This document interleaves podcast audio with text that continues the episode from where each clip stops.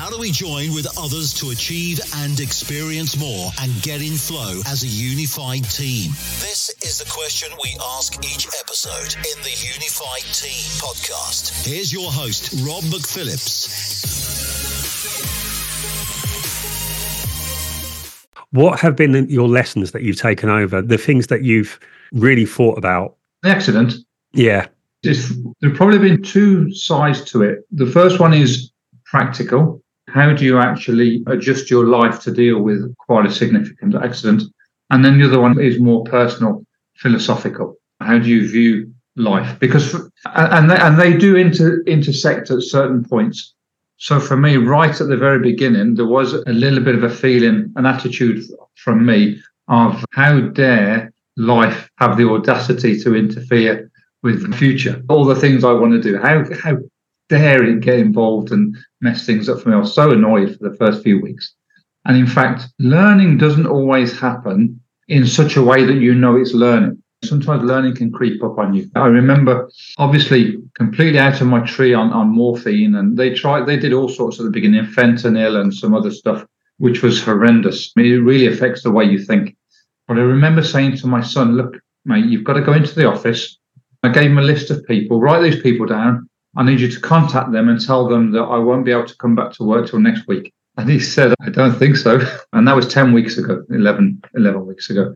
So the two main things that it's, it, eh, I've learned from it are, from a practical point of view, one needs to be adaptable, whatever you do in life, obviously, but especially when you work for yourself. If you have all your eggs in one basket, so to speak, that can come back and bite you in the backside. So, from a practical point of view, I've changed my the direction of my work only slightly, but quite significantly. Whereas I was focused almost totally on working with organizations, that's had to change because I can't be in factories for hour after hour. So I, have had to adjust slightly. But from a more philosophical point of view, it's been interesting because, again, only a very slight change, but quite significant. And that was more to do with the fact that when you're working with organizations and you're talking predominantly about performance and how you improve processes and systems and that sort of thing, it's all about outcome.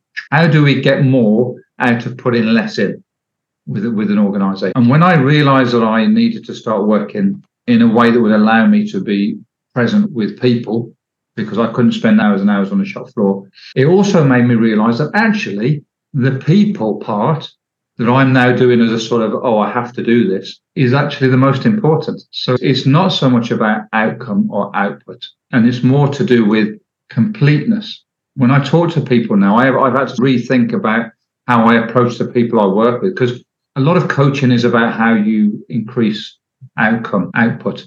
What are your goals? But it's for me in the last sort of five or six weeks, I've had to realize that's not what I want from for myself, nor do I think it's what other people should want for themselves. It's not about achieving a particular goal, but about becoming a more complete person.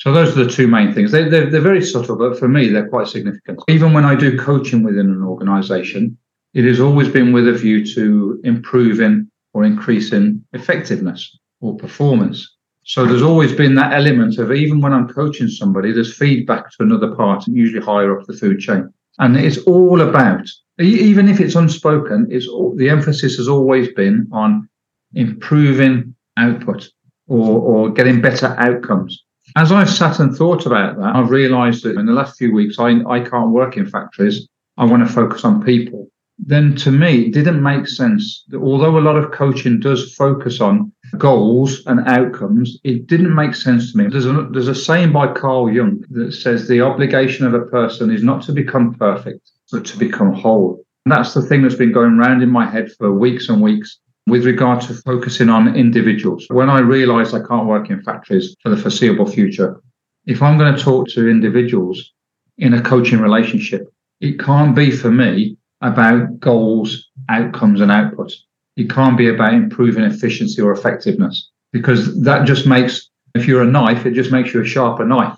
But as a person, you need to become a much more complete and fulfilled person. That's it's been a very subtle change for me, but it's been quite a significant one. Okay, so in becoming more whole, how do you interpret that? I was thinking this the other day. Was, you did a, a comment on a post that I did about pain, and you were talking about problems. And I, and I just found that so interesting that, because you and I have had some conversations in the past over material that, that one, one or the other of us has posted. And I just found it fascinating that you saw this situation from another side. And that always interests me because as a species, we tend to hold on to our own view of things and think that everybody else is wrong. So I try and look at the another person's perspective, especially somebody like yourself. I was comparing me and you, and I may have this wrong, but I got it into my mind that the way you deal with relationships is how individuals relate to each other. That was the sort of the simple way I put it in my own head, whether that's in a marriage or in a business or a team or whatever. So I would call that an interrelational approach. But for me, when we talk, when I talk about fulfillment or completeness, it's intra-relational. So if I'm talking to an organization, how do all the parts in that entity communicate with each other to make something synergistic? Or if I'm talking to an individual, uh, we are made up of many parts, right? All of us as individuals.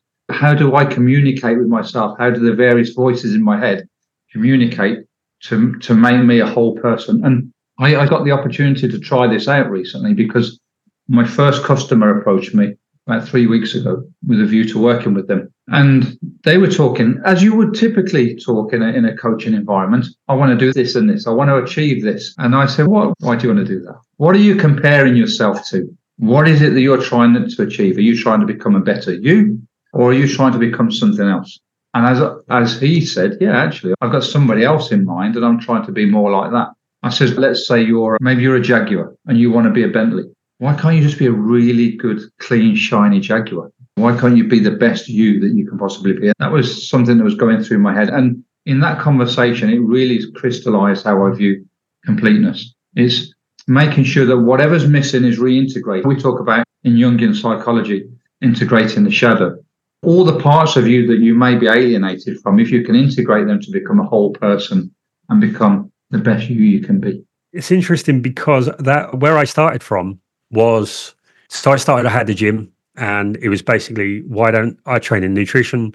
And I was giving people all these diet plans, exercise plans, no one's sticking to it. And I was like, I qualified in nutrition and I barely used it because what's the point? No one's going to, I still would struggle to be enthusiastic about nutrition because no one's going to stick to the plan. So I, I went on a deep search on why. And it started and then eventually led me to uni. I did psychology and, and a bit of sociology. And then I was talking about happiness. So back then, which is when I wrote my book, and that was because that was first the 34 building blocks of happiness. So people used to talk about in, in spirituality terms and that. And it was all about that wholeness and things like that. And where I came to relationships was because that was what everyone wanted to talk about. So I think there's a strong interaction between how other people treat us and how we perceive other people is a direct reflection of what's going on inside. So for me, it's first being whole in the sense of the way I envisage it is you stand on strong foundations. If you're not on strong foundations in yourself, which I guess is where you're coming from, is that your relationships flounder because you're not whole. So, yeah, it's becoming whole in yourself. And then it's a, a large part of what I've seen of people's problems are identity. And I think I was talking to someone today, and for me, I never got into relationships for the sake of relationships. For me, it's about being freedom. What I do, if there's a purpose to what I do, it's about helping people be free. And until you can have good relationships and you know the dynamics and how to change them and how to choose good relationships, you're not free. And I see so many people trapped in relationships, trapped in anxiety and insecurity about themselves because of their relationships. So I my like my goal is to help people be free of that, not for the sake of the relationship, but for the sake of them. So yeah, I, I can see I can I, I think there's a strong similarity. I think your idea of the tenth man is what I've done and I've have different terminologies for it. But I think we are we have a similar approach, although we've come from a different direction. Yeah, every every time you've ever commented on any of my posts, uh, you always comment it from a slightly different angle, but you clearly get exactly what's being said. And very often, a lot of the comments, some of my posts get, I can spend a half a day answering comments, but they're all pitched from the perspective of the person that's commenting, obviously, and I understand, but very few really get the point that's being made. I had a conversation with somebody this morning. We were talking about potentially working together. And one of the things I said was, because they were talking about my post, and I said, the thing is, everything that you've seen in there, there's a reason that it's there. You may not notice it, you may not, it may not be significant for you, but some of my posts seem to be a little bit antithetical to, towards coaching and that sort of thing. And, and I do have a little bit of a, an axe to grind with the whole coaching profession anyway, because the guy that, I, that I'm going to be working with in a few weeks, who's abroad at the moment, said that in the 20 or so minutes that we were talking, he got more out of that conversation than in something like two years of, of therapy. And I just thought that was so sad. And clearly, the, the, the therapist wants to help. But I think the therapist in this particular instance is more interested in the relationship, the therapeutic relationship, than in the person. You mentioned the 10th man there. For me, it introduced the 10th man a while back because it allowed me to say, look, this is the benchmark that you should be looking at for yourselves according to the principles and standards that you've set. This is the benchmark that you can refer to without ever having to speak to me again. If we can put this person in place, and then you can always ask yourself, how do I deal with this by referring to the 10th man? The, the, basically, the 10th man is a, is a concept that just, um, if you like, absolute rational objectivity. What's the most logical, rational, and reasonable way to deal with this thing? And, and I put that concept there so that people could have that as a benchmark. In doing so, I'm making myself redundant, of course. At some point, they don't need a, guide, if you like, anymore, or a coach. But that's got to be the point of what we do of making these people, as you say, free and able to stand on their own two feet. I, th- I think it is. I it's interesting you say, and I think we probably have a similar opinion about coaching and therapy, because immediately where I went before uni was going in, into therapy. I had a gym, and rather than sell gym memberships, I did therapy because I wanted to understand what was at the uh, course, and I was more passionate about that than about the gym. Like I did the gym as a business, and I know people love fitness and that it was their dream job. But for me, it was okay, we'll do this. And I know I wasn't doing the right thing because, like, in getting someone's induction, I was pleased when I got it down to 10, 15 minutes. But then when I started to go, okay, well, what is it? And I, I learned therapy. And once they'd open up, it would be about they thought their partner was cheating on them. They thought that they were going to leave their relationship or they just left their relationship and they were worried about dating again. So they wanted to get in shape. But in three months' time, they'd have met someone, they wouldn't be worried about that anymore. They'd have found out the, the relationship would have patched itself up. They no longer wanted to go to the gym. And so that was at the core of it. I used to be there and I'd get to the root of the problem and I got quite good that within the time of a sales call, I would get to the root of the problem and go, yeah, I need to go and enroll on that college course. And, and they would just go off. So I reached the point where I'm either going to do the gym and sell were you, it. As, were you offering counselling? Basically, like when you're selling a gym membership, you, you're like, okay, what's brought you here and, and what's the problem and, and that kind of thing.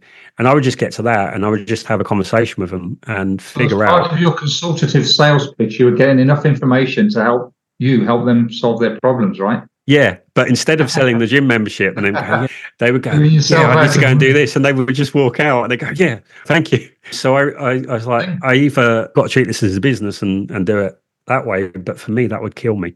And so I got manager in, I got people running it. I left it for a few years, and then I went off doing this. So I ended up doing therapy and that kind of thing, and then it was stress I think but, uh, one, one of the things that put me where I am now, I'm just thinking about your situation there coming from that therapeutic background. I, I grew up, my mom was a psychoanalyst. We had conversations all the time I was, I was growing up about certain therapeutic approaches. And it, I have my own issues with psychoanalysis. There are aspects of it that, that I love, and they've made enormous advances in the field of mental health, obviously. There are other parts of it I'm not such a fan of. But strangely, I've come full circle because having worked for the last 20 years in manufacturing and looking at organizations as if they were a living, breathing organism, as if they were an entity in themselves rather than a collection of individuals. And when a boss or a group of bosses, a board of directors, for instance, would say, Clark, we need you to look at this particular issue because we've got a problem with X, whatever it might be, employee engagement or something. And very often I've seen other people come in to deal with similar issues and immediately go to work on those particular issues instead of saying, How do we know that's a problem? Why do you think it's a problem? And does everybody else in the organization think it's a problem? And why is it a problem? And how is that problem manifesting itself? And what have you tried to do about it? And, and all of those questions have brought me all the way back. Uh, I think I got my co- coaching papers, oh, I don't know, 12, 15 years ago, just as part of, of my job. But as I've asked those questions more and more, it has become a lot clearer over the years that whenever there's an issue, it's usually not the issue that they think it is. And like people, organizations have blind spots. You were just saying about with the diet and fitness and nutrition. You would often recommend something and they'd say, no, that's not the problem because they don't see that aspect of themselves that is causing this problem. And so it's strange that this accident that, happened to me, which I wouldn't wish on anybody, it's been an absolute nightmare. But being forced to sit still for 10 weeks and just stew has, has caused me to, to get a better understanding of how I do what I do uh, and why I do it. And then having come to that, the obvious conclusion that it's about helping people, then the question I have to ask myself is why don't you go and help some people instead of helping businesses make more stuff? And was that just a, a question of time that you hadn't asked that question, or was there anything else? Is uh, we're talking about people's blind spots. I have blind spots of my own. I, I tend I enjoyed working on in factories and on shop floors and within organization because I enjoy the people side of it. I enjoy the the helping people deal with, with you can talk to a, a boss who says we've got really good employee engagement here. And then you can walk onto the shop floor and realize that the, the, the picture is something completely different to what's being seen in the boardroom. Having said that, virtually every boss, manager, director I've ever worked with has wanted the best for their people. So it's not as if that happens deliberately. But when you start to get a, a bigger picture, I, I, did some training um, a couple of months before the accident on systems thinking. So clearly I was heading in this direction anyway, because it was trying to help managers and, and, and um, board members zoom out a little bit on their problems and try and apply a little bit of critical thinking to some of the issues that took place within the business. And it involves asking yourself, whilst I might think this or that, does everybody think this? And when I tell somebody to go and do whatever, it might pay me to ask them, what do you think? What are your thoughts on this? And to try and get a little bit more of a holistic systems thinking approach to the problem. So I was heading that way anyway, I think. But it's only now that I'm forced to think much smaller because even driving for me, I have to be driven everywhere at the moment. At the end of this month, I'm going to be doing a whole load of physio. So I'm hoping that I'll be able to drive. But very often I'll get somewhere and I'll need to sit down for an hour before I can even do anything. So working in a, a manufacturing organization is not possible at the moment. So having had to focus on individuals, it's made me get a little bit more real about the, the problems that I'm talking to people about because all of those people on the shop floor, all the bosses, they're all dealing with their own issues. And when I look at them at an organizational level, it's very easy for me to just brush over the individual problems that people have. Now I need to focus on the actual things that are causing people to, like you've just said, why would a person want nutritional advice and then ignore it? Or why would a person say, for instance, I, re- I know I should stop smoking, I just can't. These things at, at, a, at a micro level are bizarre that we say these things to ourselves. I know I should, but I just can't. Okay. Why, what's that all about then? So that's where it's, it's got very micro for me. I've been working in the macro environment for 20 years. I've got very granular now, talking to individuals about their own specific problems that they're dealing with. And, and actually, somebody said to me recently, Rob, something about changing the world one person at a time. And I just thought, yeah, that makes a lot of sense. You're only going to do it one person at a time. So it's, I can't see me going back to the big stuff after this. I just enjoy the conversation I had with that, with the, the, the client I'm going to be working with in a few weeks. It was as revelationary for me as it was for them. I think we uh, talk about how you looked at things. I never knew is what I did, but reading about Elon Musk and his ideas, I realized that I've always worked from first principles. And I think that's what you do is that we've always broken everything down into the mechanics of how it works and then looked at each element. And I think when you look from that perspective, I think that's I think what we saw in each other in our post that we knew that we'd worked it out step by step.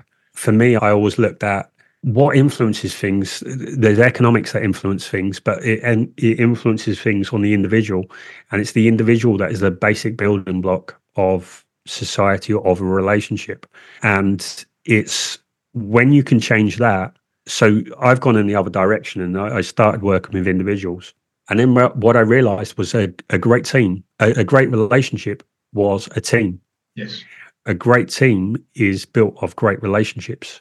So if we can understand what works on one person, if we can understand what drives and motivates someone, we can like the next for me it's uh, a series of concentric circles so that you have the, yourself you have your like primary relationship you have your family you have your work you have your tribe at the core of that is the individual was just thinking about the, this idea of the individual. The, the, I, I, personally came across a little bit of a problem with that, and, and you're dead right. You're absolutely right. But the, like most things in life, we can make certain assumptions about people, and they can hold true up to a point. And this is why I do go back to first principles quite regularly, because I need to make sure that my thinking is not going off on a tangent based on the preceding thought and the preceding one and the preceding one. And the problem with the way that I found with individuals is that I can talk to you and you're a reasonable, rational person, and we can agree that there are certain ways to behave in society, and that's a great thing. And I can walk away happy that you're not going to go and murder anybody, and the, the, the world is safe with you around. And, and I can do the same with lots of other people. But then I can get 10 people together, and all of a sudden, and this is why my organizational background has helped me a little bit here, you get 10 people if one of those people says something convincingly or persuasively enough, the other nine people don't bother themselves going back to first principles and really thinking critically about the situation, then groupthink starts to take over. And there's a thing, there's a bit of a trend at the moment in the media talking about mass formation psychosis, which is basically groupthink.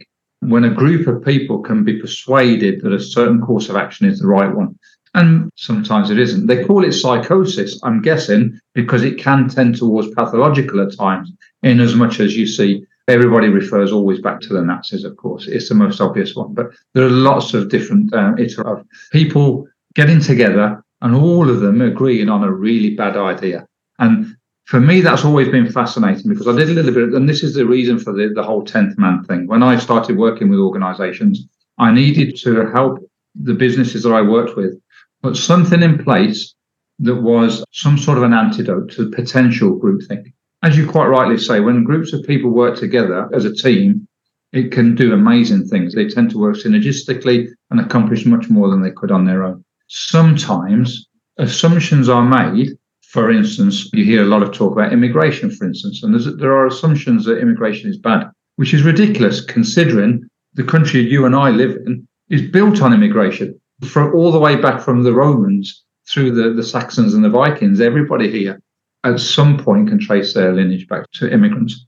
So once these ideas start to take hold and people make assumptions based on those ideas, you can end up in some very dark places. and so from an organizational point of view, working with businesses, it was always important to me when sitting in, in meetings where policies are made to be able to put something in place that stopped that from happening.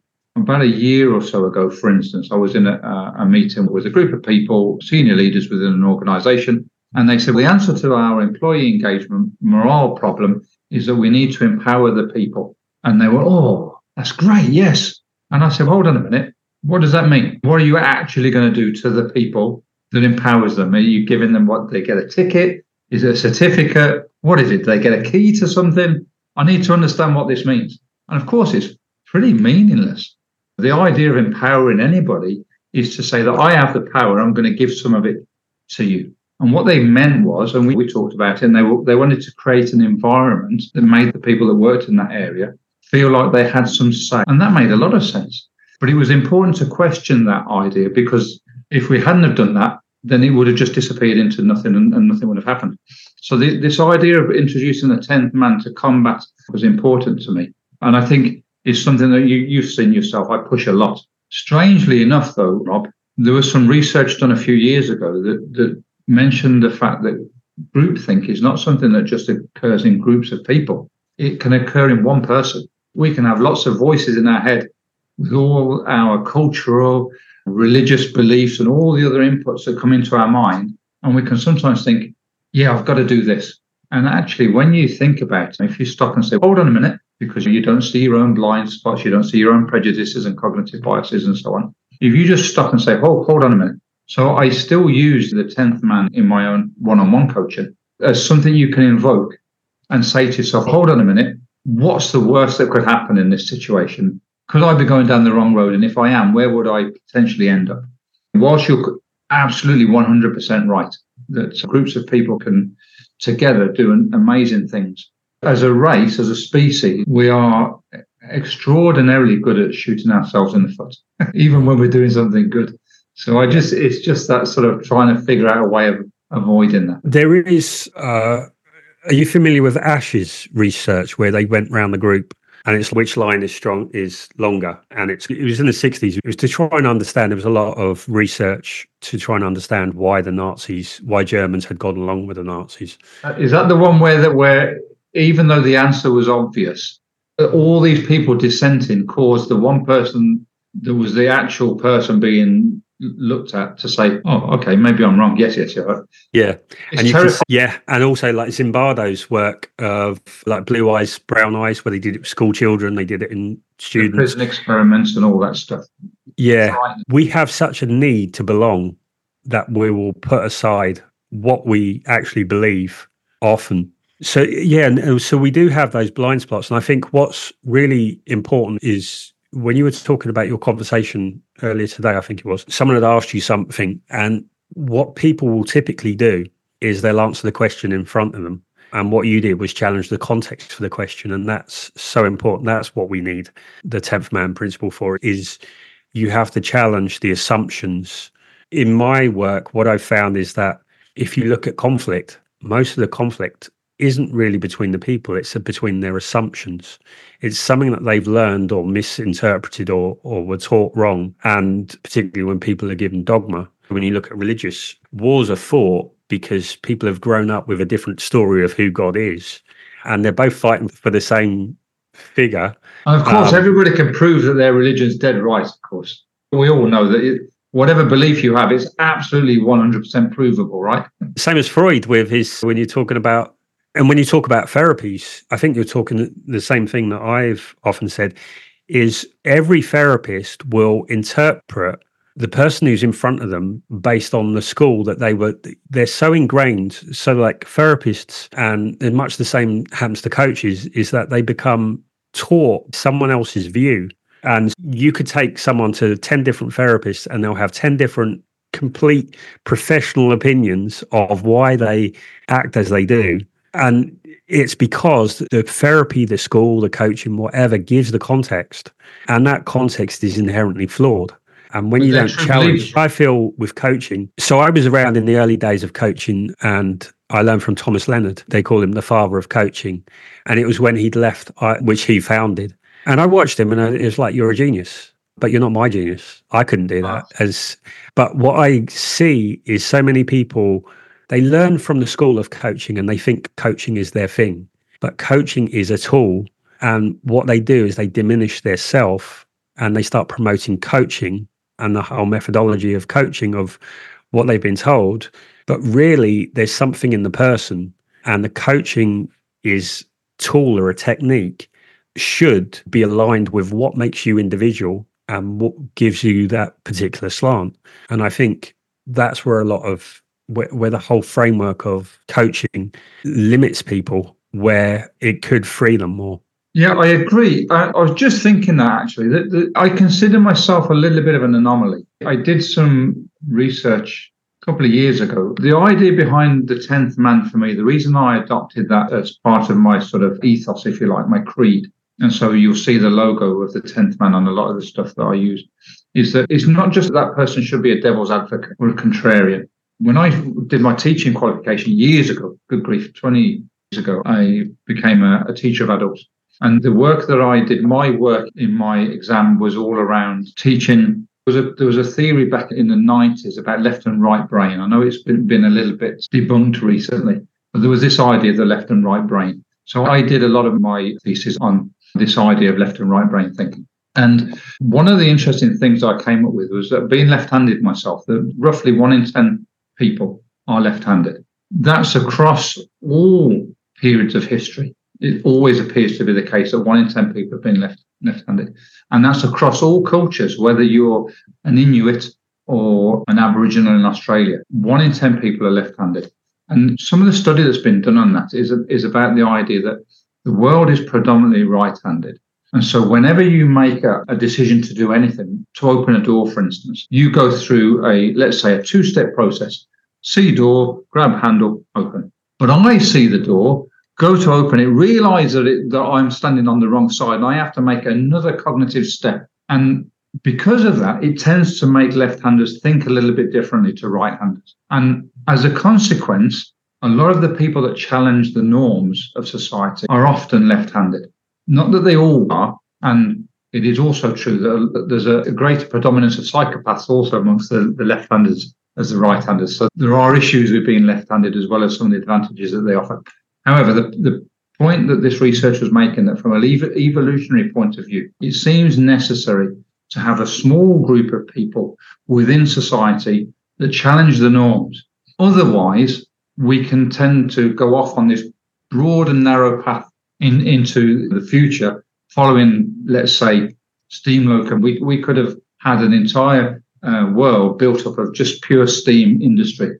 But because there are, there are the Elon Musks of the world, the strange thinkers, the people that come at things from different angles, we tend to branch off in different directions. And hence, we moved out of steam into the combustion engine, electricity, into the internet, and so on. So it's, and it doesn't mean that the left handers or these unusual thinkers make this all happen. They just spark the changes that make the rest of society go off in different directions. And so when you talk about coaching, I think coaching is very important. I think we all need to be guided in the direction that works best for us and to be shown the best way to take our own journey. Nine out of 10 coaches follow a fairly standard approach. And I think that's what works best. But occasionally it does help if some lunatic comes along and says, hold on a minute, let's flip the whole thing upside down and try it a different way. It doesn't always work. But for somebody like me, that sort of tries to work a little bit against the norms and say, well, hold on, why are we doing it this way? So when I talk about coaching, and um, the vast majority of coaches are working towards an outcome, I'm working towards something completely different. Um, it works for the people that I work with, but for the vast majority of people, the coaching that most coaches do is the best type of coaching. So I, I, would never say that my approach is, is the best way. I think it's just it's it's just an alternative way of dealing with some of the issues that we face as people that help us perhaps to start thinking, hold on a minute, is this as right as we think it is? Are all of our assumptions absolutely correct? And for, for the people that I work with, especially leaders, working within organizations where the leaders are making decisions that affect everybody, it's important for me to help these people start asking themselves, hold on a minute, how do I know this story I'm telling myself is right? And just because everybody's nodding, is it because they all agree or because they're terrified? And those occasional people that come along to challenge the status quo are not necessarily the best way of doing it for everybody, but it does sometimes just change the way we think about things. And you're right. I think in a lot of cases, coaching is just a job, just like being a plumber is just a job for some people. But there are a lot of really great people. There's a lot of coaches on LinkedIn. The ones I talk to are amazing people and they've helped me. Although the two or three have actually approached me and I've had coaches myself in the past, but I'm very careful about being coached myself because I, I actually said to somebody recently, I'm scared of, of you coaching me because I don't want to become too mainstream. I don't want to become too normal. I'm a bit weird. I'm happy with my weird. And for, for me, it works with the people that I work with by and large, I, I wouldn't suggest that's a, the best way for people to go. That's the, that's the thing. And it comes back to what you opened up with about being whole. I think what we have is we have traditionally, we've had religion, we've had school, and then you have these schools of therapy and schools of coaching who are trying to commoditize. And I think what you've done is you've taken what coaching has to offer and, and all the other things and I think that's what we need to do is we need to take all of these different schools and take what we want, what works from them. What we have in the end, we have to be whole, and we can't be whole by just fitting into. And I, so I think what you've done is you've challenged the assumptions and the contexts, and so you've taken what works and what doesn't, and it's become your methodology. It's become something for you. And that's what I feel all of us, we have quirks and we have individual viewpoints that are made are made up because of our uniqueness, our unique experience, our unique genetics, all of that mix. And I think that what we that's what we need to embrace is identify what it is about us and then fit those systems in so that they all work as a kind of a congruent whole. No, that's dead right.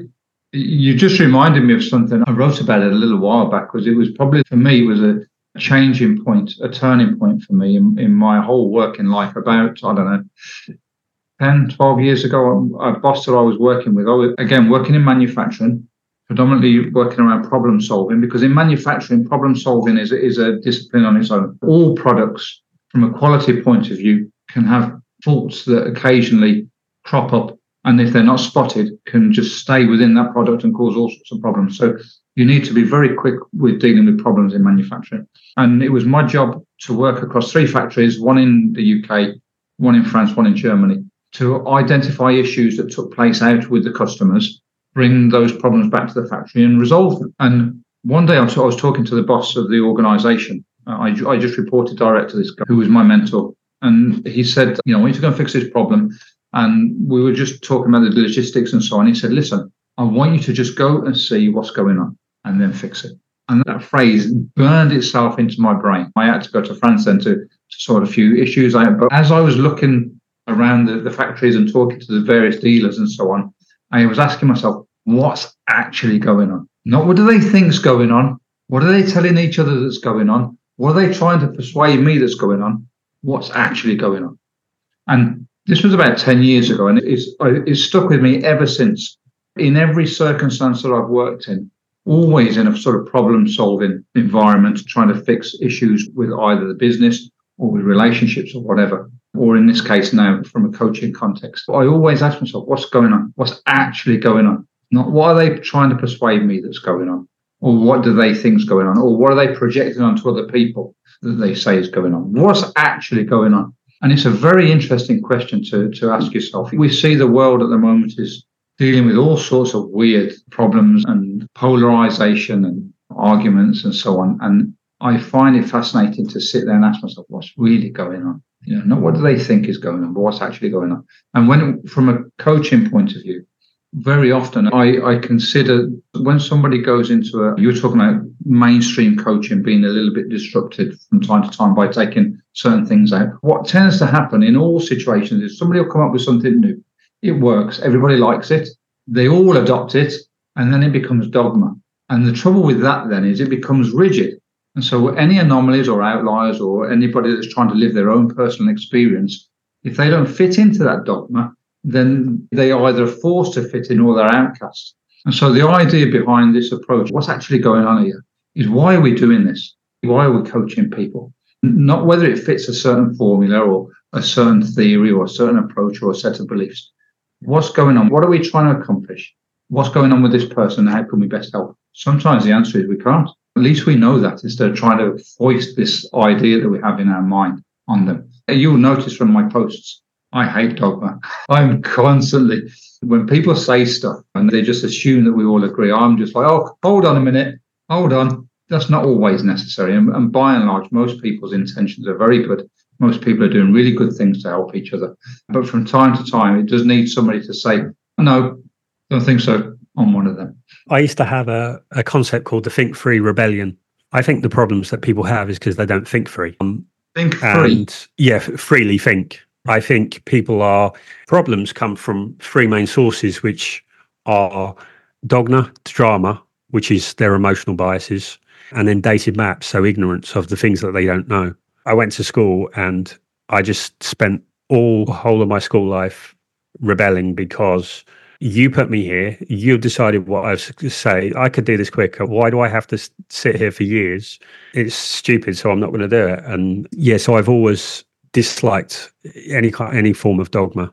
Um, and I think what you're getting at in is what you've always done is in in trying to understand how things work is you're getting to truth. So I've always called it truth seeking. I think on my book it was the Truth Seeker's Wayfinder. That was back then. I realized that the people I worked best with were people who were looking for truth because some people were looking for power, some people were looking for peace. But it's about truth. One of my foundational principles is build on truth. And truth is different from honesty because people can be being honest, but it doesn't mean that they're actually speaking the truth. And the, whereas mistaken, right? Yeah, and so the truth is you have to dig for, and you never know what the truth is. So I've always operated on like my personality type. If you look on the enneagram, my fear is not knowing. My fear is not being competent, and so I've always sought knowledge, and I've always been aware most of what I think is wrong. And so that's where I've always challenged every context. Most of what I think is wrong, and it's the things that I, am wrong about that are the things that are going to hurt me. So I've spent my life in trying to anticipate problems and solve problems. And one of my main drives in seeking out problems to solve was so that I never had to live through them. I realized that you could outgrow problems, or it was an idea that you could outgrow problems. So you've um, constantly been seeking to prepare yourself for the unexpected. Yeah, I think as a teenager, I read a lot of books. And so I was reading Peter Drucker in my teenage years. And I just thought, hang on, every time I learn something, it's here's what you know, your problems are outside of that. The more that you know, the less problems. And it, it was a childish attempt to avoid any problems. And all the world. All that, all that yeah, all that, ha- yeah. And all that happens is you just get different problems that you still didn't see.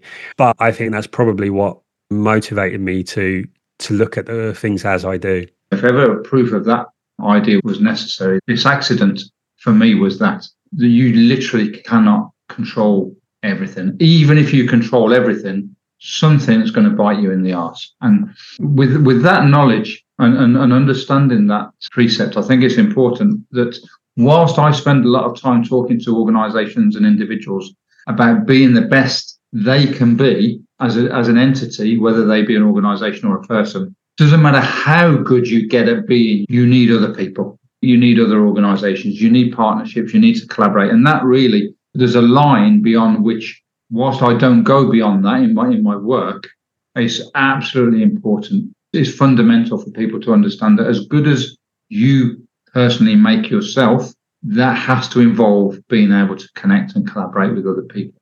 Because you could be the most amazing version of yourself. Stuff will happen. And so, mm. by trying to be uh, insular and isolated from the rest of the world, you are, by definition, not your ideal self because mm. you're not connected, connecting to the outside world. So, that's where sort of your world and my world just touch on each other because I will very often, in, in my work, categorize the different approaches that certain people might take. And there are segments of society that, that try to insulate themselves from too much interaction with other people because of the hurt that they might incur by interacting with other people.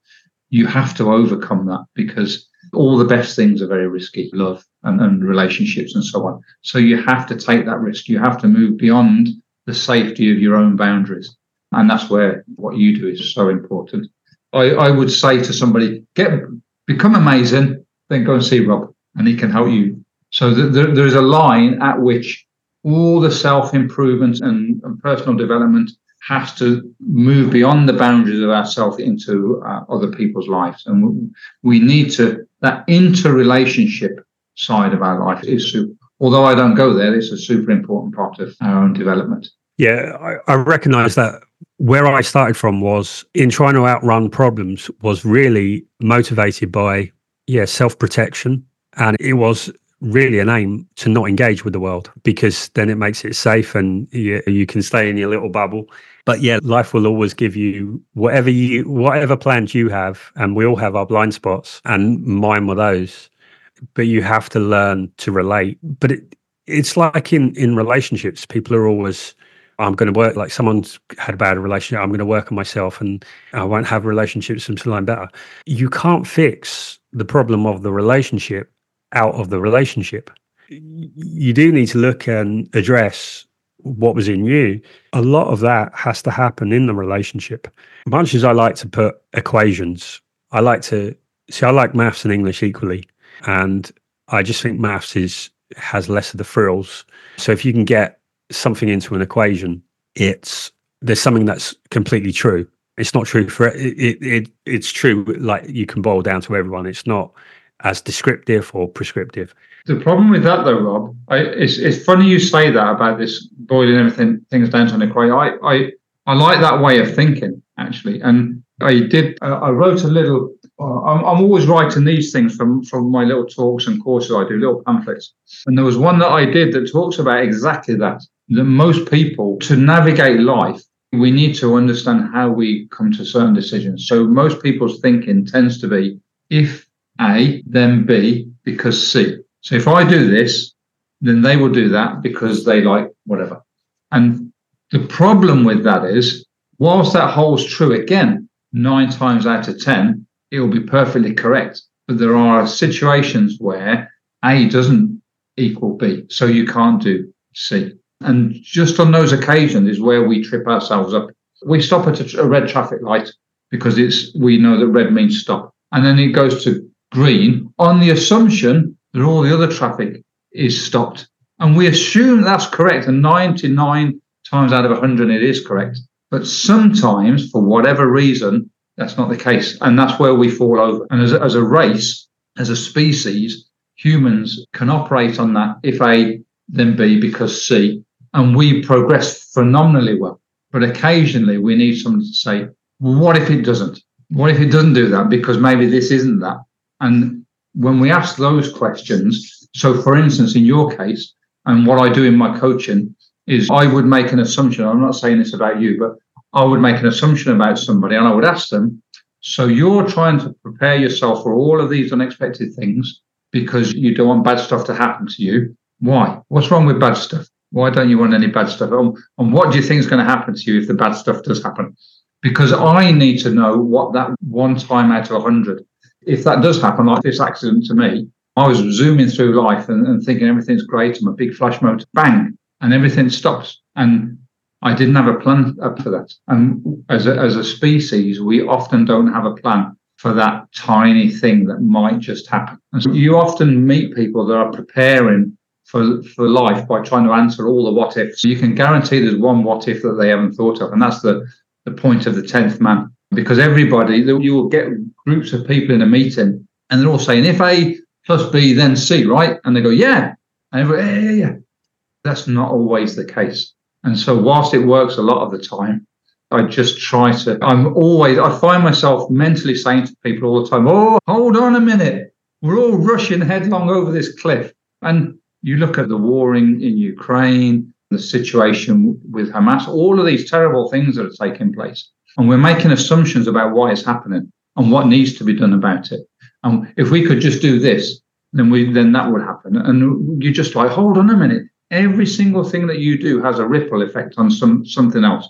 And you don't know what all the ramifications are. And even just a person thinking, if I can just control the whole world and, and not have any relationships, that has a, an effect. It has an effect on all the people around them. So you have to be open to risks and all the other stuff that comes with it. But at the same time, you need to be as complete as you could possibly be so you can get some bloody enjoyment out of life, right? The human condition is hilarious. Yeah. People have a control drama. The Enneagram talks about the core fears that drive people. It's like we try and get a flowing river and we try and put it in a cup, but the water just becomes stagnant. So it's not, we have to engage with life, which means that we have to face fear. I know nothing about the Enneagram. Probably this is a conversation for another time, but I would be interested. In fact, I will almost certainly Google it now. I, have seen it. I've seen it. It's one through nine, isn't it? Yeah, that's it. So I've, I've seen it, but I don't know enough about it to have any appreciation of what you're saying. So, for example, it, it speaks to me in what it has is the nine different groups, and the nine different groups are based around their fear. So, for mine's five, the investigator, and the fear is incompetence or ignorance. And so the way, so when I look at my orientation, it was to amass as much knowledge as I could as a protective mechanism. And when we talked about not really wanting to engage, it's because of a fear that if I was in a situation, I might not know what to do and I might not be competent in it. And so it's trying to constantly weigh the world so that you can always win. Yourself to protect yourself. Yeah, basically, of, of not failing. And then other people have, so for one is like a fear of not being a moral person. And so there'll be the people that will look for moral and ethical things and they'll be very moral and ethical because deep down they fear that they're not. Number two is the helper who will be they will constantly help. They're selflessly, they'll be the martyrs that will always put others first because they don't what is it? They don't feel good enough. They don't feel whatever. But yeah there's nine different fears. So it's an interesting model to every stance that we adopt there's always a payoff. What's the payoff for, for a particular approach that we take? Even the person that gives everything of themselves all day every day and is super there's a payoff there that, that, that they're getting from that. So whilst I don't know the Enneagram, I find that quite interesting. I, have always been fascinated, and, and, it's become quite trendy recently to talk about the the hero's journey and Jungian archetypes and that sort of thing. So I, I, I've always tended to see the way we approach the world in a, in a sort of archetypal way. So when you talk about the, this desire to protect yourself, or the martyr, or somebody that has, takes a very um, hard stance, they all fit certain archetypes. And I'm, I'm guessing, I don't know whether you use that in your work, but I'm guessing that when you see clues towards a certain type of approach to life, not a certain type of person necessarily, but when a person is adopting a particular stance from an archetypal point of view, for me, when I see that, you can draw certain inferences from that. If somebody is trying to protect themselves, the obvious answer is from what and why? What happened? And how does this translate into the way you interact with the rest of the world? All of those archetypes can point you in a, a direction, right? I've had conversations with people who I don't know whether they ridicule it, but said I've used the MBTI for years just because it's a tool that I know really well. It works up to a point. It's not like the horoscope or anything like that. It's just something that once I see certain things, I know that certain preferences with the way we interact with the world would indicate other similar preferences. And so it helps me to just move in very quickly and focus in on certain behaviors. But all of those things are, are those archetypes and the, the way we type people, as long as they don't become dogmatic. You're this, so you must do things this way. As long as you can use them as a tool to guide you in the direction of, of being able to help the person according to what they want, not what you think they want, and then they're very useful. And I will often say when I'm talking to people about things like the MBTI, it's something that highlights a collection of activities or behaviors that we all have, but they tend to congregate around certain beliefs in the world. And it just helps me to home in on those uh, beliefs when I'm talking to somebody. But they're not the they're not the answer to. I can't tell you who's going to win the Grand National or anything like that. And I'm guessing that the Enneagram is something similar, and it just helps you to understand a certain group of beliefs and belief structures around a person's way of dealing with work. Right? Yeah, I love archetypes. I love rules of thumb because they just give you clues.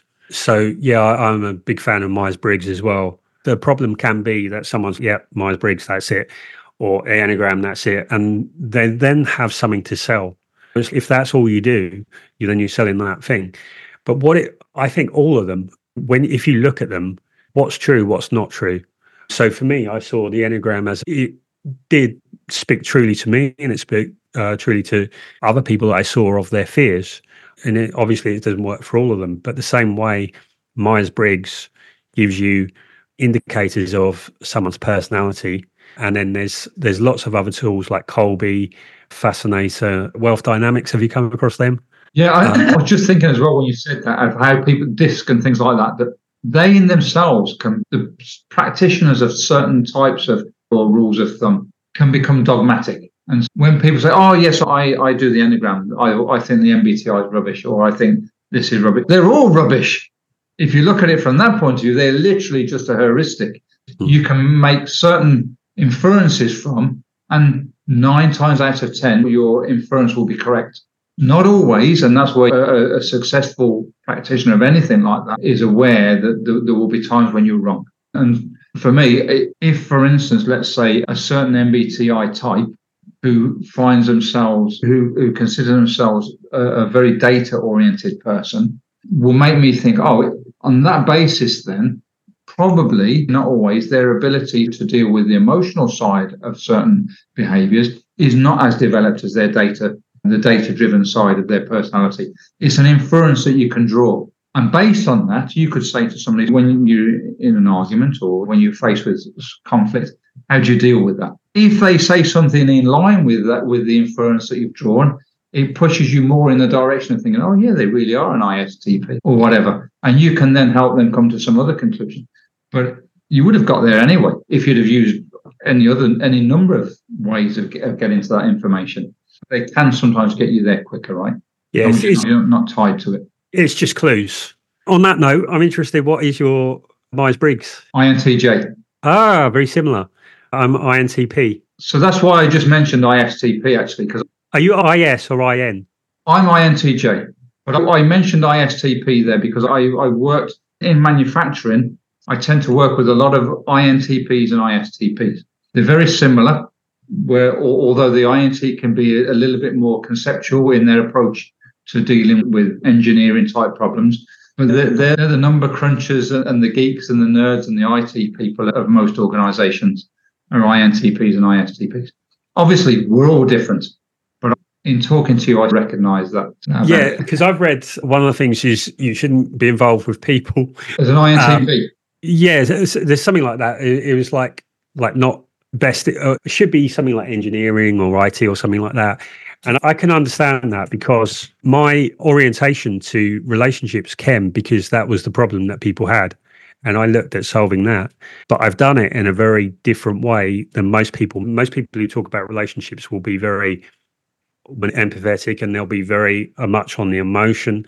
Whereas I'm look at it and I look at okay, here's the dynamics, and I look more at the dynamics of what works and what doesn't. Because I think a lot of the problems in relationships are because people don't separate logic and emotion. So could I ask you then, just as an INTP, the I find it interesting talking to you because my wife for a long time thought she was an INT, and we talked about this a lot. And depending on the mood, the time of day, what's going on in your life, people can type differently. And this is why, I, for me, the whole 10th man premise is don't trust everything all the time. Don't believe everything all the time.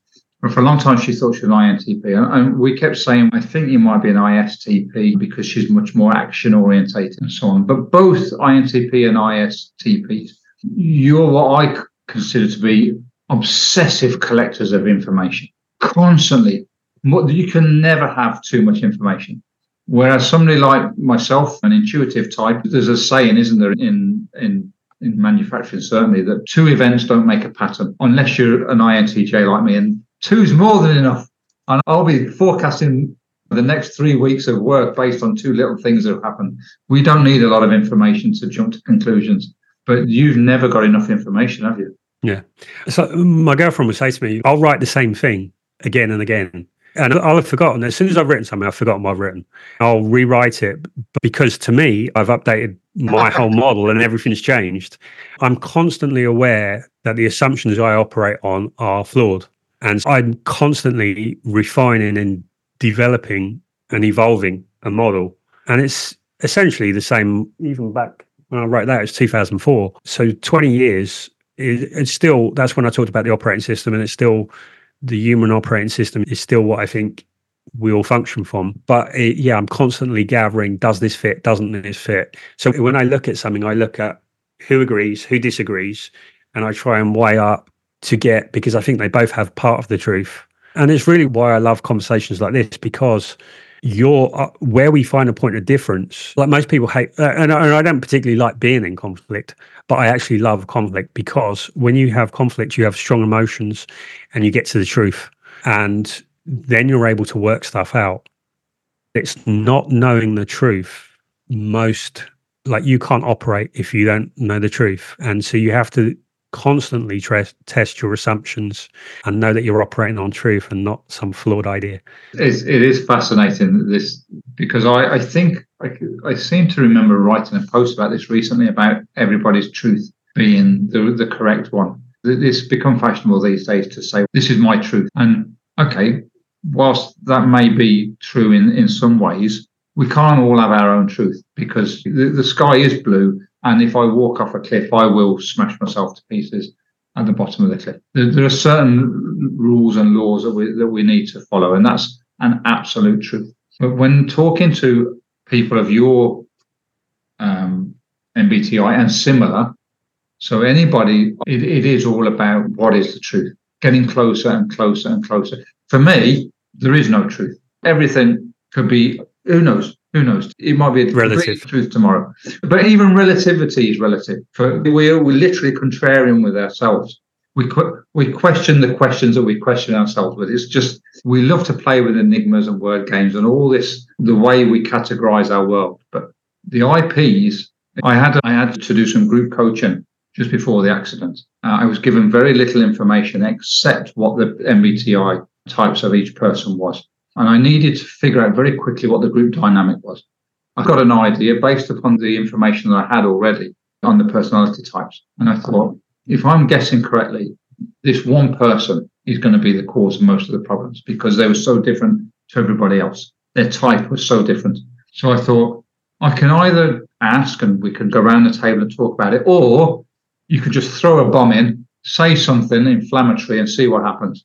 So I went for that one. It was the quickest way to get to the answer that I needed. And fair enough, I, I, I threw it in and boom, the whole thing went up. And somebody said, I don't have to put up with this. I'm going. I'm I'm not staying, and they stayed, and and it worked out fine. But it was afterwards the boss said, "Wow, that was risky," and I said, "Yeah, we got to where we wanted to get to really quickly." And we were then able to use the rest of the time available to us because we only had an afternoon productively dealing with all of the issues that came up as a consequence. I, INTJ, my type, we love just seeing what happens. Let's just light the blue touch paper and see what the hell happens. Um, because IPs, like even if you don't consider yourself people, maybe I know a lot of IPs that say people are not my thing, I don't like to socialize, but most of your problems or most of the issues that you encounter or most of the things that you deal with revolve around people, relationships, and all the stuff that you work in. Whereas for, for, for other types like the IJs, people issues are not a problem for us. We're more interested in ab- abstract con- concepts. So knowing these things as we do, and as we've just been talking about, it allows you to throw those bombs in sometimes and see what happens. it is interesting because I should be like from that type, I should be an engineer or something like that, but I've got no interest in buildings. I've got no interest in cars. My interest is people. I like the engineering of people. Yeah, yeah. It, it is like I'm I'm talking to people, and, and when I listen, I'm literally the very words they use are drawing me a map, and I can see how they think. And so I know, so all I need to do is listen to someone talk about relationships. And I know the problems they're going to have in the next five years in their relationships because it's already set in their operating system, in their assumptions and their beliefs. But yes, I, ha- I have that approach, but to people.